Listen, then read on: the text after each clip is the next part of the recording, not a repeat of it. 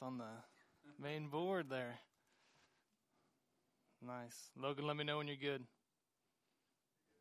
All right. Um, good to see you guys. We continue on in First John, walking through First, Second, and Third John uh, under the theme "Follow Me," as we see God reminding uh, through John, reminding his church at Ephesus uh, the basics of the faith, what it means to really follow Jesus, uh, that God is a Father, that we are His children, that through Jesus we have a Savior, that we have access to our Father, and that we are a family. The church is a family. And so uh, a lot of what we're doing now is covering, um, again, some of the things that we covered in chapters 1, 2, and 3. And so it gets a little bit repetitive, but God's Word always teaches us. Uh, it is always refreshing. And so uh, tonight, this will be hopefully refreshing to you. And so, I want to ask you um, this question, and you don't have to answer it out loud, uh, but the most important thing about each one of us is uh, what we believe about God. Well, what do you what do you believe about God? You see, the what is going to dictate the experience. What you believe about God will dictate how you uh, experience following Him. Now, when we talk about overcoming, and that's the topic for tonight, is that we are overcomers of uh, the world of sin, of our temptations, of all kinds of things. When we talk about overcoming, I know just in any congregation, and so Crosspoint's no different, any congregation, you're going to have a wide variety of people who have varying levels of uh, uh, overcoming their sin. And so you're going to have a lot of people that on the outside, they look like they love Jesus, they follow Jesus, but if you really ask them, how's it going? Deep down, like what's really happening in your life? Do you feel like you're overcoming temptation? Are you seeing the power of God? Is the gospel still good news to you? Uh, you would find a wide variety of answers. You see, what you believe about God changes everything. Some people, um, even in this congregation, I'm sure, uh, see God as um, an absentee landlord who has left us in a bad place while he is in a good place. And we call on him a lot because we got issues, but he is hard to get a hold of and he doesn't always help us the way that we want or in the time and fashion that we want. Some of us view God as a boss. Uh, and every time we open up the Bible, we see a list of rules and commandments and things that we know we can't do this ourselves, but He heaps on more and more and more and more. And He's not very sympathetic and He doesn't pull back when we need relief. Some of us view God as a judge who doesn't show much affection and he doesn't uh, interact with us much, but he waits for us to screw up so he can lay down the law. And that's not very fun. Some of us uh, we say we believe and we trust that Jesus died for our sins, and we know there's a God out there, but really he's more of an impersonal force than a personal being. And so we say, I believe Father, Son, Holy Spirit, but I don't know them. I don't talk to them much. There's entire denominations of Christianity, maybe you've been a part of them, that don't emphasize a personal relationship with the God of the universe. And it changes everything. You see, no religion today or even in Jesus' day emphasizes that God is a father. For most religions, that's heresy. That God would be a father. That is so personal. That is, that is so intrusive. Uh, that's so prideful for us to view God in heaven as a father. And yet, when the disciples asked Jesus, how, how do we pray? How did he start? He said, Our Father our father. The religious, the, the religious folks of his day saw that as um, a false teaching. They saw that as just plain blasphemy. That you could say, Our Father, who do you think you are? You're calling God your Father. Jesus got in trouble with that. And yet, God is our Father, and we see even in our culture that we have father wounds. We are a culture full of father wounds. 40% of kids tonight in our country will go to bed without a father in their home, in their lives. At no other time in history have we been to this point to where right now 50%, 50% of all kids born to women 30 years of age or younger in our country will be born out of wedlock and without a father present in their lives. That's crazy. So we need to know what a good father looks like. And we need healing. And so tonight we're going to be talking about overcoming, but it's all in the context that God is our Father, that He loves us, and that He has good things planned for us. You see, most of us, when we talk about overcoming sin, recognize Jesus paid the price for our sin and, and our consequence of sin in the past. But yet most of us settle for some sin residing in our present. And we need to know he died not only for the consequence of past sin, but over the power of current sin and the presence of future sin when we're in heaven with him and there will be no sin. And so, as we walk through this tonight, uh, I want you to look at your life. Let God analyze and sift your heart a little bit. Maybe you're struggling with some habitual sin, things that you know. I've got this issue, I've got pride. I, I see things uh, with my eyes on the internet that I, I, should not be seeing. I have lustful thoughts. I have a tendency to gossip. I have a tendency to, you fill in the blank. And I don't know how to get past it. Some of us are in turmoil of it. Some of us have just tried to have a relationship with God, regardless of it. Others, we just see um, maybe our relationship with God and our obedience to Him, our growth has just come to a halt. It's just so slow, it's like sludge. While others, uh, maybe we know someone in our life who struggles with drugs, alcohol, big things that we're intimidated to be able to counsel them in. And we think to ourselves, I know God's powerful, but I don't know what to tell them. I hope, I hope you have some answers uh, tonight. So let's walk through these five verses. First John chapter 5, verses 1 through 5. We'll read all five so you know where we're headed tonight. And then I'm going to ask you uh, four questions. Four questions tonight as we walk through it piece by piece, and it'll help you to be an overcomer in Christ. First one, John says, Now everyone who believes that Jesus is the Christ has been born of God. And everyone who loves the Father loves whoever has been born of God. And by this we know that we love the children of God, when we love God and obey his commandments. For this is the love of God, that we keep his commandments. And his commandments are not burdensome, for everyone who has been born of God overcomes the world. And this is the victory that has overcome the world, our faith. Who is it that overcomes the world except the one who believes that Jesus is the Son of God? Let's walk through this step by step. I'm going to ask you four questions that you can ponder in your heart. Verse 1a. So remember, there, when there's an A or a B next to it, A means the front half of the verse, B means the second half of the verse. He said that everyone who believes that Jesus is the Christ has been born of God. So the first question I want to ask you in becoming an overcomer is what do you believe? What do you believe? Now, we have talked about this endlessly, it seems like, in the last three months.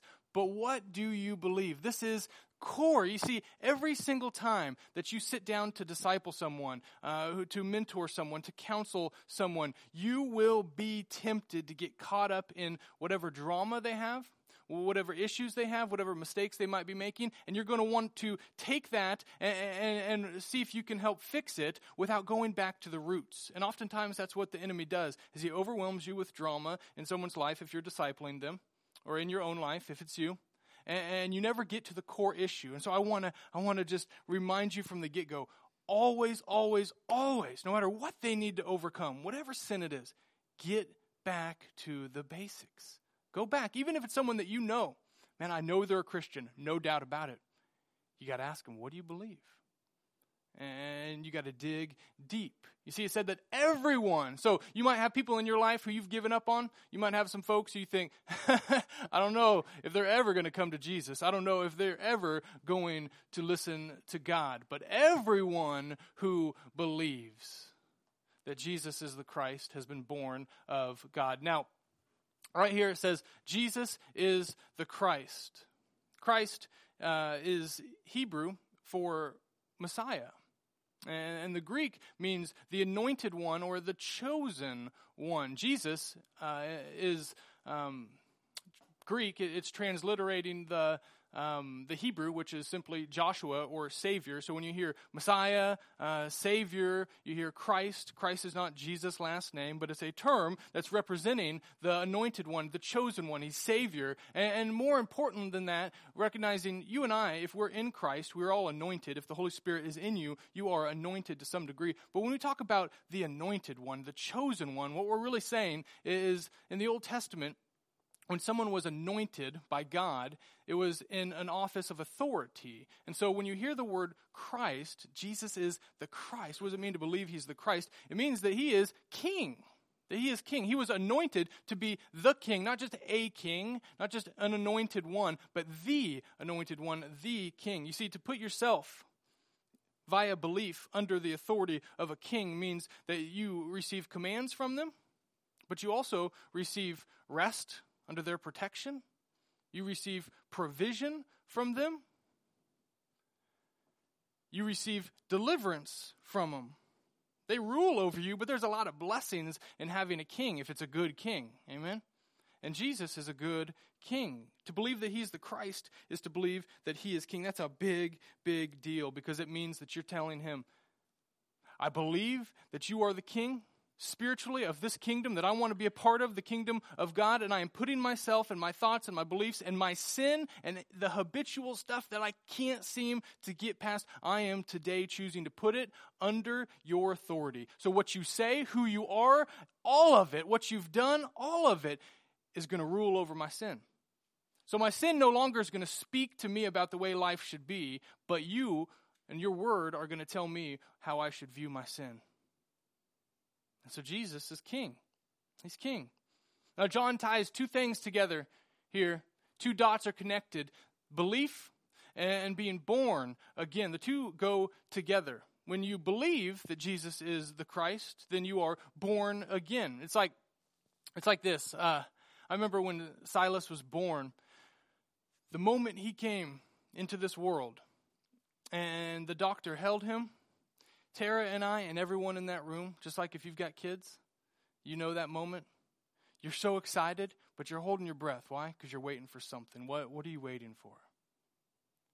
You're waiting for that baby to cry.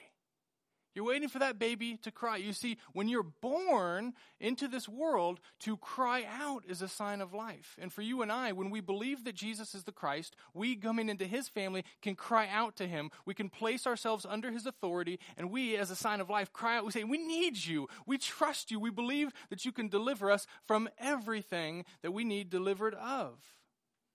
You see, there's things all over the seen world that point to unseen truths. Just like a baby being born into the world, the Bible speaks at great length about physical realities that are spiritual truths. And one of them, Jesus tells us in John chapter 3. So the same author who wrote this tells us the story of Jesus telling the Pharisee that you got to be born again. Just like you were born of water, you were born physically, you got to be born of the Spirit. That every single one of us has to be born again. But when you're born again, new purpose, identity, you get a new nature, you're adopted into a new family, you have a new home in heaven, you have new purpose on earth. Everything changes when you are born again. We call it regeneration. The moment you place your faith in Jesus Christ, He puts His Holy Spirit in you and you are made new. Doesn't mean life is perfect from there on out. It just means God has got a hold of your soul. He has sanctified it. He said, I call you clean. I have washed you by the blood of Jesus. Now, every day that you walk on this earth until either Jesus comes back or you go to see Him face to face, it's going to be a process. You're going to look more like Him and less like your old life. But don't be hard on yourself. Don't sit in shame and guilt. Just walk with me. Just walk. You say, yeah, I get it that you got to be born again. But when I look back at my life, I um, I think, you know, I pretty much I was born a Christian. Now, you hear a lot of people say that I was born a Christian. You might have been born into a family that had some Christians in it, but you weren't born a Christian. Everyone's got to make that decision. And belief and being born are always tied together. You got to believe to be born. But it's a beautiful thing because a new birth changes not only your identity, but your identity dictates your activity. You see, little kids want to be like their parents, don't they? Little kids, they, they want to imitate their parents. I grew up in little hillbilly Randolph, Kansas. You guys have heard about it way more than you ever thought you would learn about Randolph, Kansas. But uh, in this town, people used funny terms like darn and gosh on a regular basis. And growing up, my parents, they, they would, uh, when they would finish a project or when they would do something, they would look back. Uh, my dad would, would say, That's pretty darn good. That's pretty darn good job. That's pretty darn good. This, that's pretty good. Darn, and he'd say that over and over and over, and I just it, it sunk in. And so now when I do things with Silas, I'll, I'll stand there and I'll say, "Huh, he did a pretty darn good job. That looks pretty darn good." And we went on vacation this past week, and we're in Burlington, Colorado. It's 40 degrees outside, and we just got to stop. We drove from here to Burlington, and he thankfully made it that far without having a meltdown. And so we got out and we said, we got to let the boy run a little bit. So it's 40 degrees, but we bundle him up, and the wind is whipping, and it's cold, but he's got a coat on, and he's in this park. And this park was awesome. It was randomly uh, just there in this town by the interstate, but it um had like a rocket ship and it had a weird tractor and it had just all kinds of awesome equipment and so he's running sprinting back and forth like he's so caught up in his stuff and yet um, when i was following him around and he went up to the tractor i said hey man what do you think about this tractor he went up and he rubbed the engine on that thing and that's freezing and he and he touches that and he stands back and he says dad his little three-year-old voice that's a pretty darn good tractor I like, what do you know? I said, who are you? What do you know about tractors? And a couple minutes later, he went over to the park, and even though he wanted to play on the equipment, he stood back, he stopped, and he did this. He folded his arms, said, Dad, that's a pretty darn good park. And I was like, Who are you? What are you talking about? But that's what little boys do. They want to be like their dad. And when you're born again, you want to be more and more like your father. And your father has overcome sin. And your father has the power to, and he gives it to you. Some of us, we need to get back to a childlike faith. Um, sometimes I think the further you go in Christianity, the more hardened your heart gets to some things. The more you actually lose faith, trusting that God can overcome issues in your family, issues in your heart.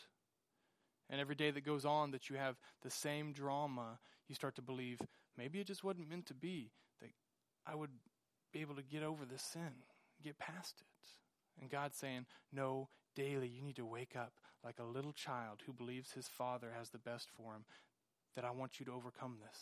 Not in anything you can do, but in what Christ has done for you. The same son that welcomes you into the family of God is the son that sets you free from your past and your present. Do you still believe that Jesus is the Christ? Rest of verse 1 into verse 2 says, And everyone who loves the Father loves whoever has been born of him. And by this we know that we love the children of God, when we love God and obey his commandments. Second question I want to ask you is where do you belong? So, what do you believe and where do you belong? Now, again, you might look at this and you, and you think, man, if the theme of this is that we're overcomers, why isn't there like a practical one, two, three, four, five step deal as to how I can get out of my sin? We're not going to chase, even though some of that is very valuable, we're not, we're not going to chase the fruit of our sin and try to deal with it. We're going straight to the roots. So, where do you belong? More importantly, do you belong to this family? This family of God that is incredibly powerful. The power reigns in it. You see, in God's eyes, you and I, we are a part of His family. And God wants you to love Him, but He wants you to love each other. Nobody welcomes someone into a family and says, It's okay for you to love me, but to hate your brothers and sisters. That doesn't happen. You look at this verse and a half and you say, What does this even have to do with overcoming? Why are we talking about loving each other over and over and over and over? John says this. He talks about how in order to love God, to receive God's love, you got to love one another because what comes to you will flow through you.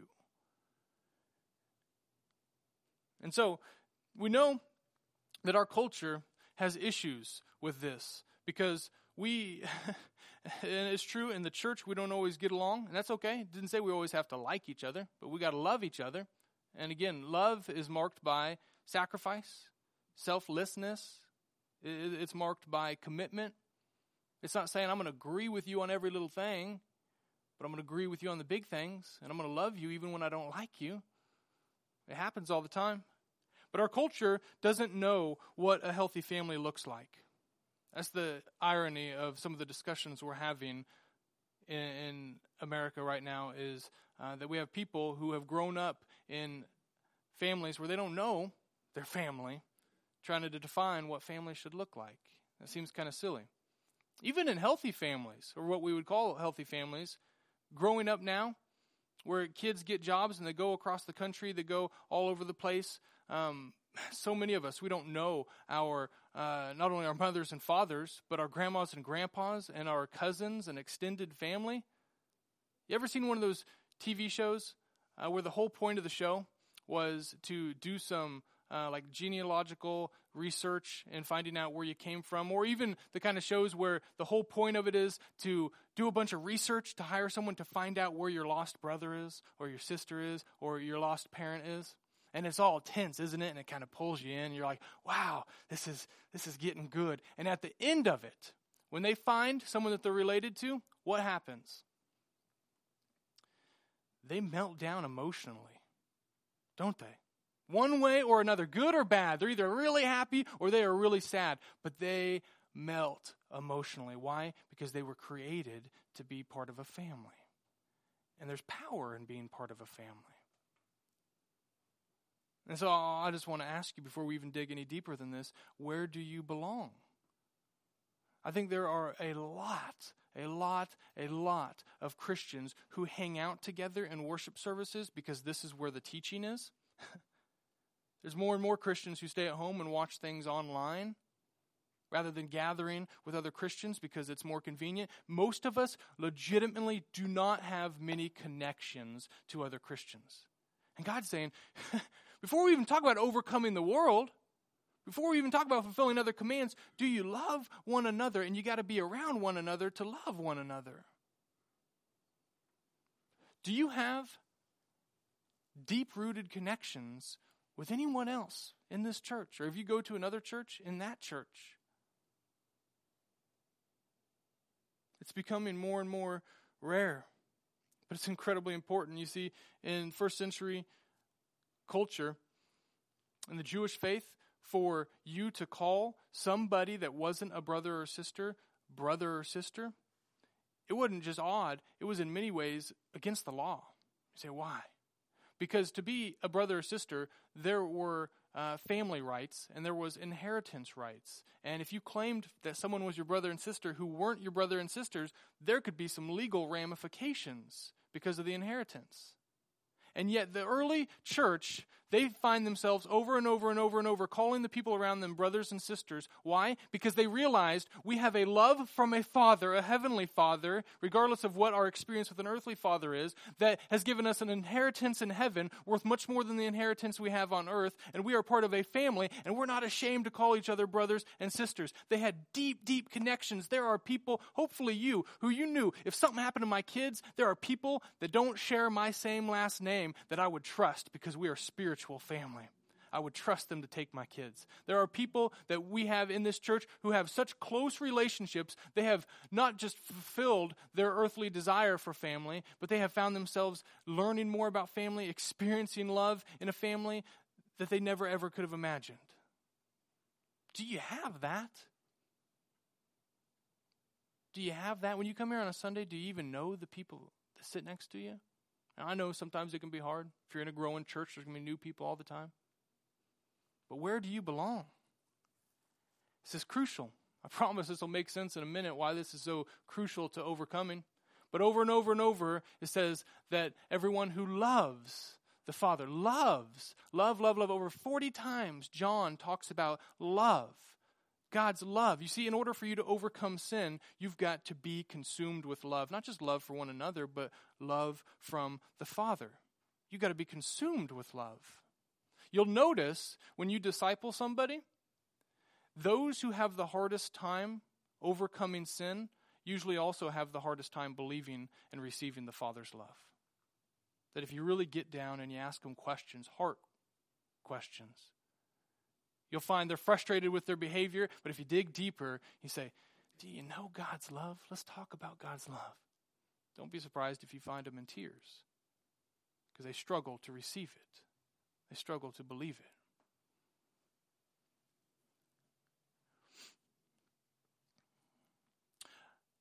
I always feel inadequate when I talk about God's love because I know, man, I, I, can I can get passionate. I can tell you guys, God loves you. His love is amazing. It's unending. It's not going to die on you. Like it is there. It is refreshing every single day. It is. I can tell you all I know about God's love, and I know I'm still leaving so much on the table. This past week, uh, when we were in Utah, anytime we go um, anywhere, I got to have adventure, right? I'm just that guy. And so we went to go see um, our old church family, Gospel Community Church in Price, Utah. And before we went there, though, we spent a day in Moab. Any of you ever been to Moab? No, one of you? Yep because you'll be missing out the rest of it. It is awesome. It is exciting. If you ever want to go on a national park tour, Southern Utah is your place. And so we went there and we just went hiking and had a blast. And I had a whole bunch planned for this one little state park called Dead Horse Point State Park. It's 2,000 feet above the Colorado River and it is beautiful. It ain't the Grand Canyon, but it ain't that far off. I mean, it is just beautiful. Now there's hiking all around this plateau. It's they call it an island in the sky in the sky. And so the hikes just go all along the rim. And there's places where there's a guardrail, a lot of places where there's not. And I had in my mind, I thought, well, Silas is three, he's obedient. If we hold his hand, we can um, we can do this. And so we pull up and go to the visitor center, and I'm thinking, okay, we'll do this, we'll check out that, and then we'll grab some lunch and, and we'll go on this hike, and it'll be fun. I started looking over the edge. I'm like, yeah, man, I, I don't know about this. And I knew where it was. We'd been in the area before, but uh, we went to the end, the tip of it, to see the view. And, and I got up close and I thought, you know what, Tara, I, I, know I'm being a control freak here, but like I'm just kind of panicking inside a little bit, looking over the edge here. Um, how about one of us stays like 30 feet back with Silas and the other one can look and then we'll like switch up so that we can look on the edge. And so we did that and she's like, okay, I'll just let you do whatever. And she felt the same way I did. And we were just really protective. We ended up going back to the visitor center. It's like, okay, we've seen the views. Now let's go on this hike. We turn off the car. I say, I don't want to do this says, I, oh, I think we could be, I think we'd be okay. I said, I can't do this. I cannot do this. She said, why? What's, why? And I said, there's places where even if you, just something happens, like I can't live with myself knowing that that kind of tragedy, like I put us in that position, even if a freak accident happened. You see, that's what a father's love does. The heart of a father says, I, I, have my boy, I have my kids, and I want to protect them. I love them. I can't put them in danger. And in that moment, I realized, well, that's how God feels about Jesus. He doesn't want him dead in and of itself. And yet, he looks at mankind in our sin and says, someone's got to die for the sin. And if the only one who can truly pay the price is my son, I'm not just sending him 2,000 feet down to the Colorado River. I'm sending him from heaven to earth to die for these people. And yet his heart was still the heart of a father that says, I love you. I want to protect you. I want you here with me. And yet he sent him. Like, I just can't get over that kind of love. As a father, I can't even fathom that kind of love. And yet, that's the kind of love that God has for you. And you say, okay. I can grasp a little bit of that, but I still don't understand how that helps me to overcome. And there's two primary ways that loving the people around you and receiving the Father's love helps you to overcome. Number one, in order for you to overcome sin, it's got to be compelled by love. That's what compels obedience. And we know since love for others is something we can only truly do when we have received the love of God, it's proof, it's evidence when we're loving our brothers and sisters in the faith that we have received the love that God has. And that's the very love that's going to motivate us, compel us to obey. Number two,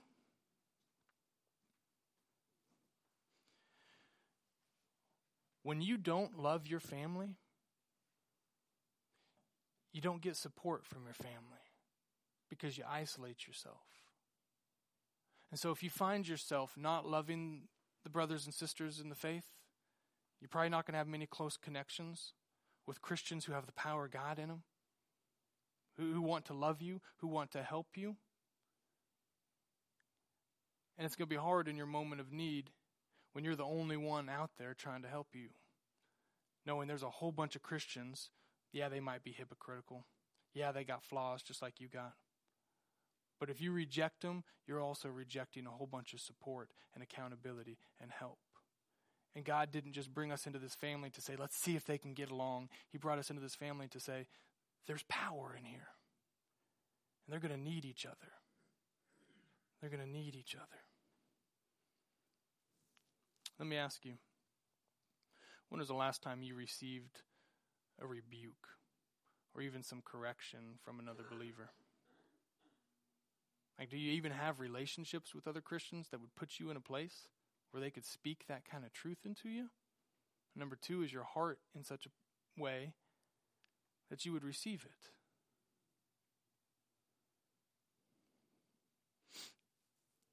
Sometimes I wonder, and when I stand on that stage and I look out, and I know some of these Christians have been hearing sermon after sermon after sermon 20, 30, 40 years. Sometimes those who hear the most sermons reject the most truth. There's people in this room, in this church, in this city that want to speak life into you, and sometimes it doesn't always feel good when it's going down. It doesn't always taste good when it's going down, but it's good for you. And there's power in family. When the Holy Spirit is at the center, there's power. So, what do you believe? Where do you belong? In verse 3 says, For this is the love of God that we keep his commandments, and his commandments are not burdensome. The third question you can ask yourself is what is your motivation? What is your motivation?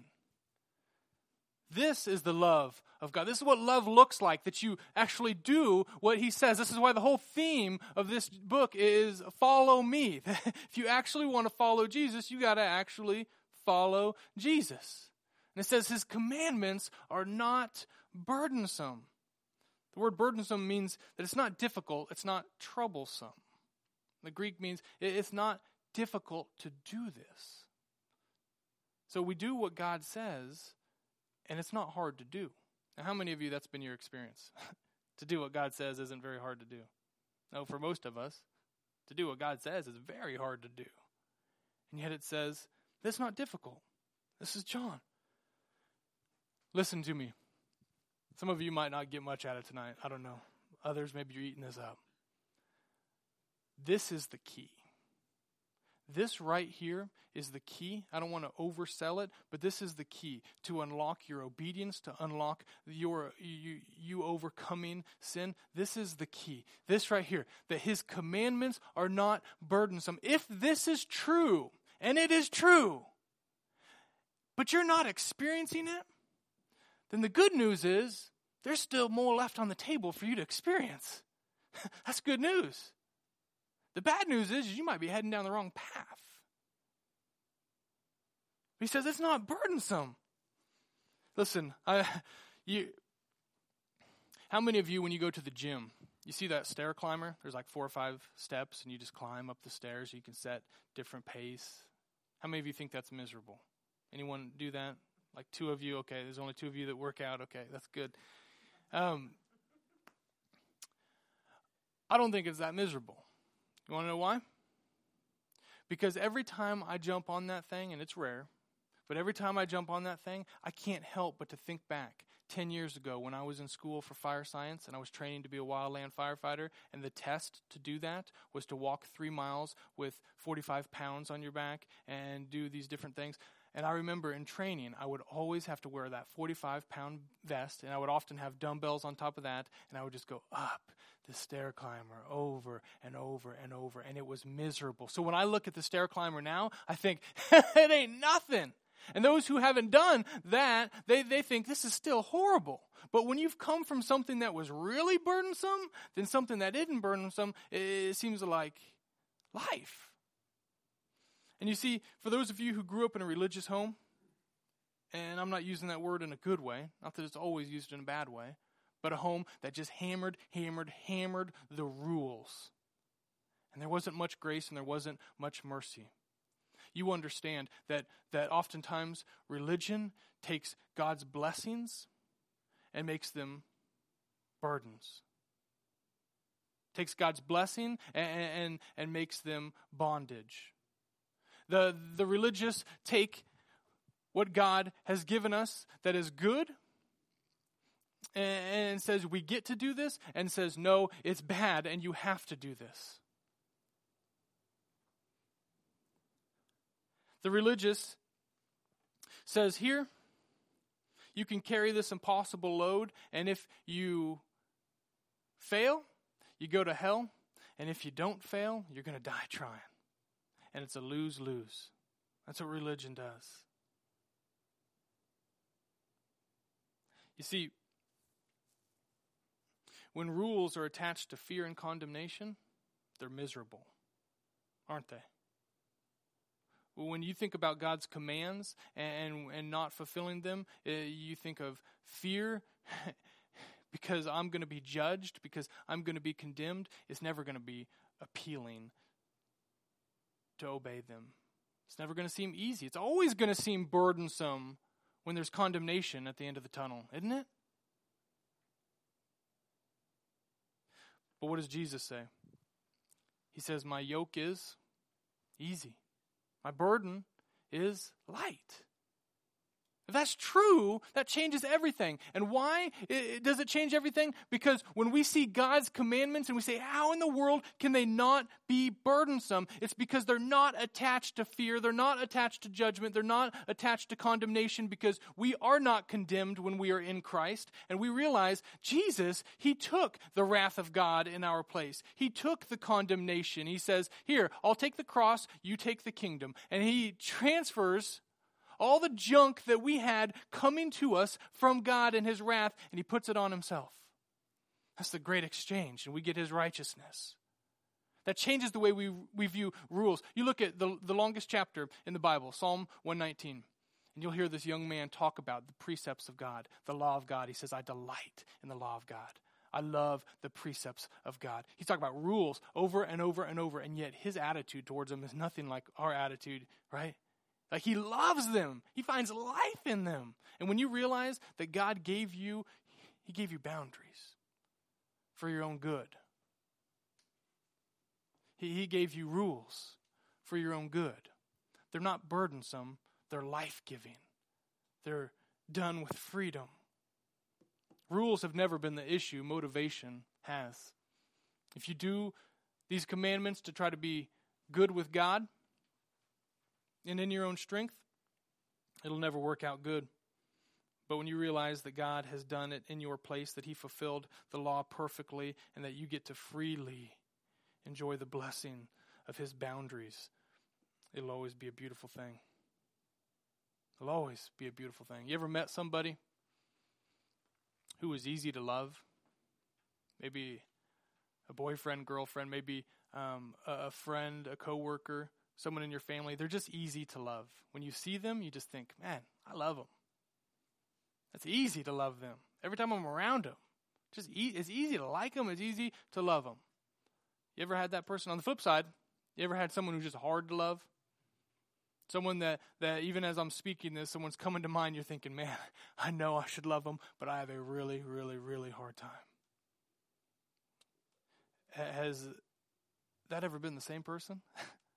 person who's easy to love is also the person hard to love. We got those people too. Well, God is easy to love. He's always easy to love because He's perfect and He's good. And you say, well, how in the world then does it still feel like sometimes His commandments are burdensome? Why? Because your flesh? Because the devil? Because this broken world? Feeds you junk all the time. And when you're trying to be on a spiritual diet, you can't have this culture's junk food. It doesn't work out very well. There's all kinds of reasons. Let me ask you though when it comes to your motivation in serving God and obeying Him, let me just ask you uh, how's your walk with Him been lately? I mean, when you get down to it, like if you're frustrated right now, maybe it's because in, in your walk with Jesus right now, you're in a routine that feels more religious than refreshing. Maybe it's because you feel uh, like things are blocked, like you're trying to talk to God, but you just don't feel like He's hearing you. Maybe it just feels broken because you know you've been a mess lately, and you're like, I don't even know how He views me. I don't know how He can even be okay with me at all. It's just a mess. Or maybe you're just bored in your relationship with God. You got to understand, in order for it to not be burdensome, you and I, we got to be plugged in. We've got to be abiding. We've got to be filling ourselves with what's good. And let me just challenge you in this. For some of you, you got a routine, a daily devotion, and yet you're still not finding it very easy to obey. And sometimes it just flat out won't be. But let me encourage you add some spontaneity to your worship. Break out of the box. Don't just open your daily devotion and you got your few verses and you got your journal and you do your thing. Man, take it further. Stop in the parking lot and spend some time praying passionately. Find yourself at night with your spouse talking to the Lord in ways that you haven't maybe for years. Break out of the box. Spice it up. God wants you to feel refreshed and renewed when you come to Him and find life in Him. And sometimes the way, the box that we put around ourselves and even coming to Him in our routines, they can be beautiful and they can be great. There's something certainly to be said for discipline, but sometimes when you're in it so much, the doldrums just make it so routine that you don't find yourself refreshed. Last but not least,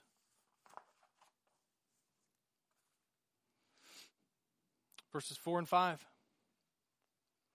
For everyone who has been born of God overcomes the world. So here's the word overcome.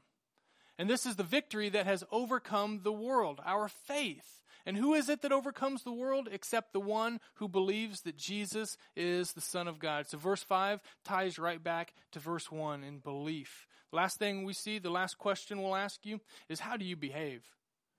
How do you behave? So again, go back to belief. Belief dictates our behavior.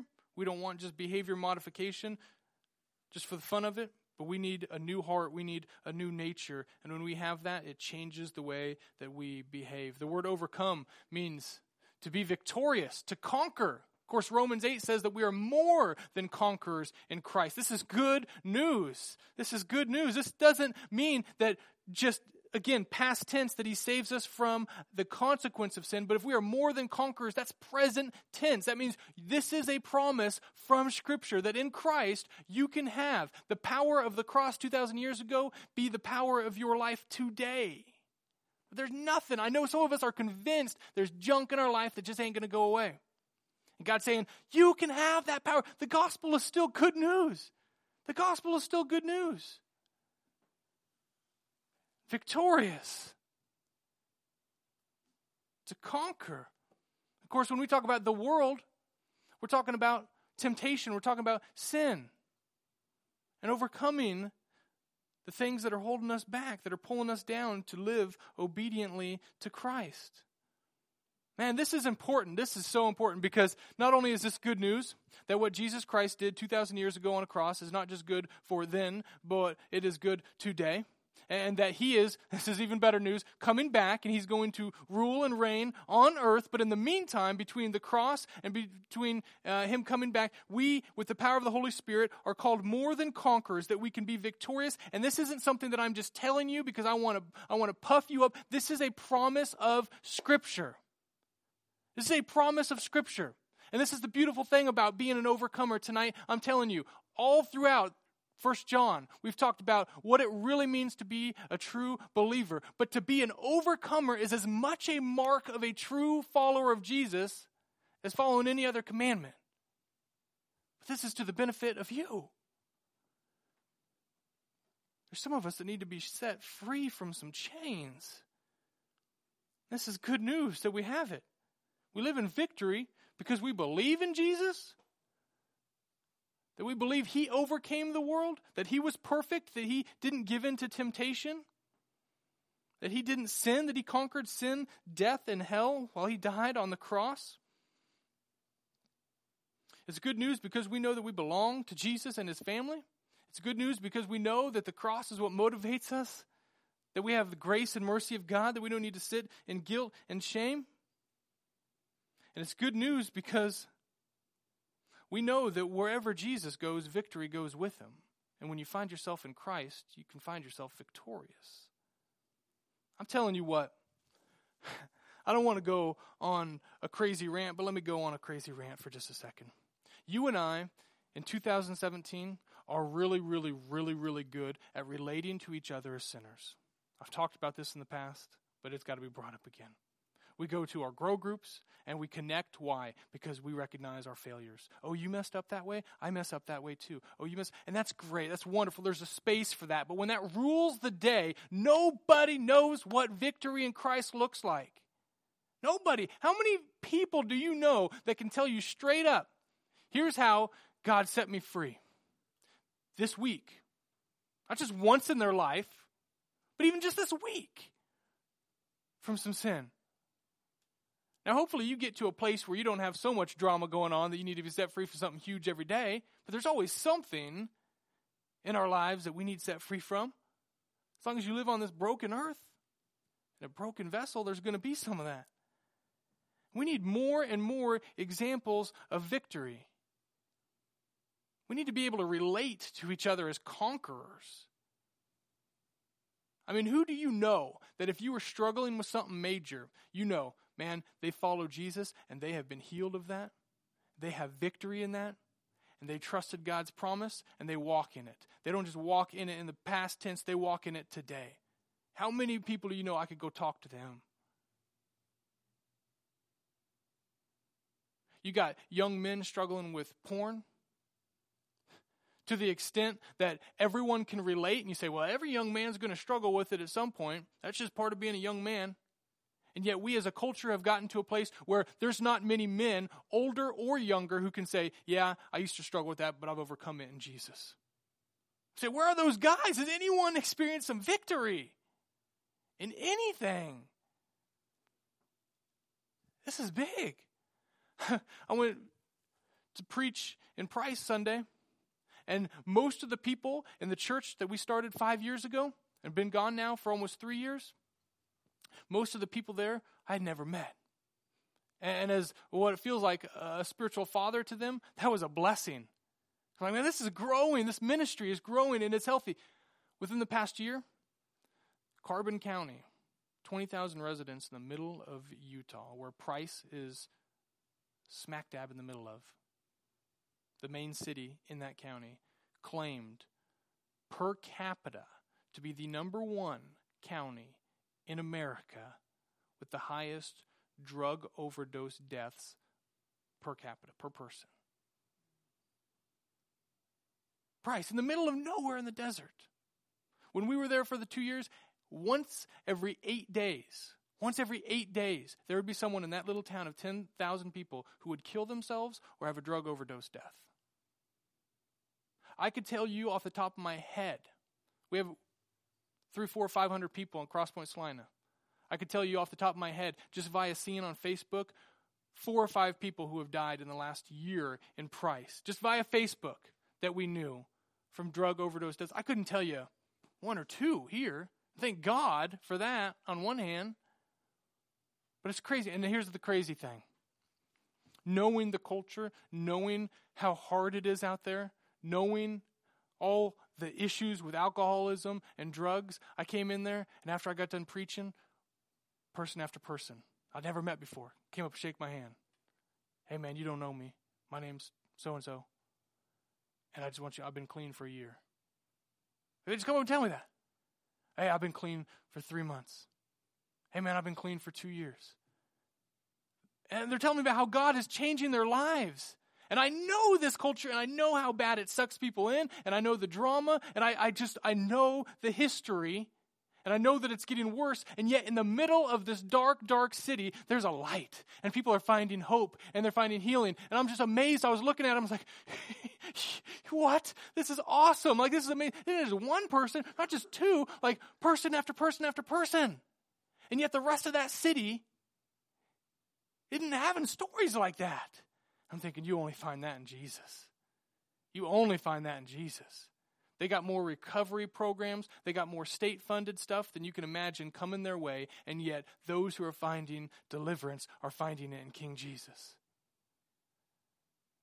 I was amazed at the stories, and we need more of that. Let me ask you tonight as we wrap this up what do you need to put to death?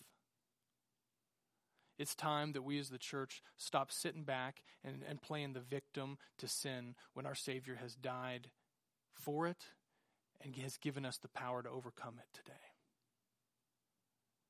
What, what do you need put to death? For some of us, it's something physical.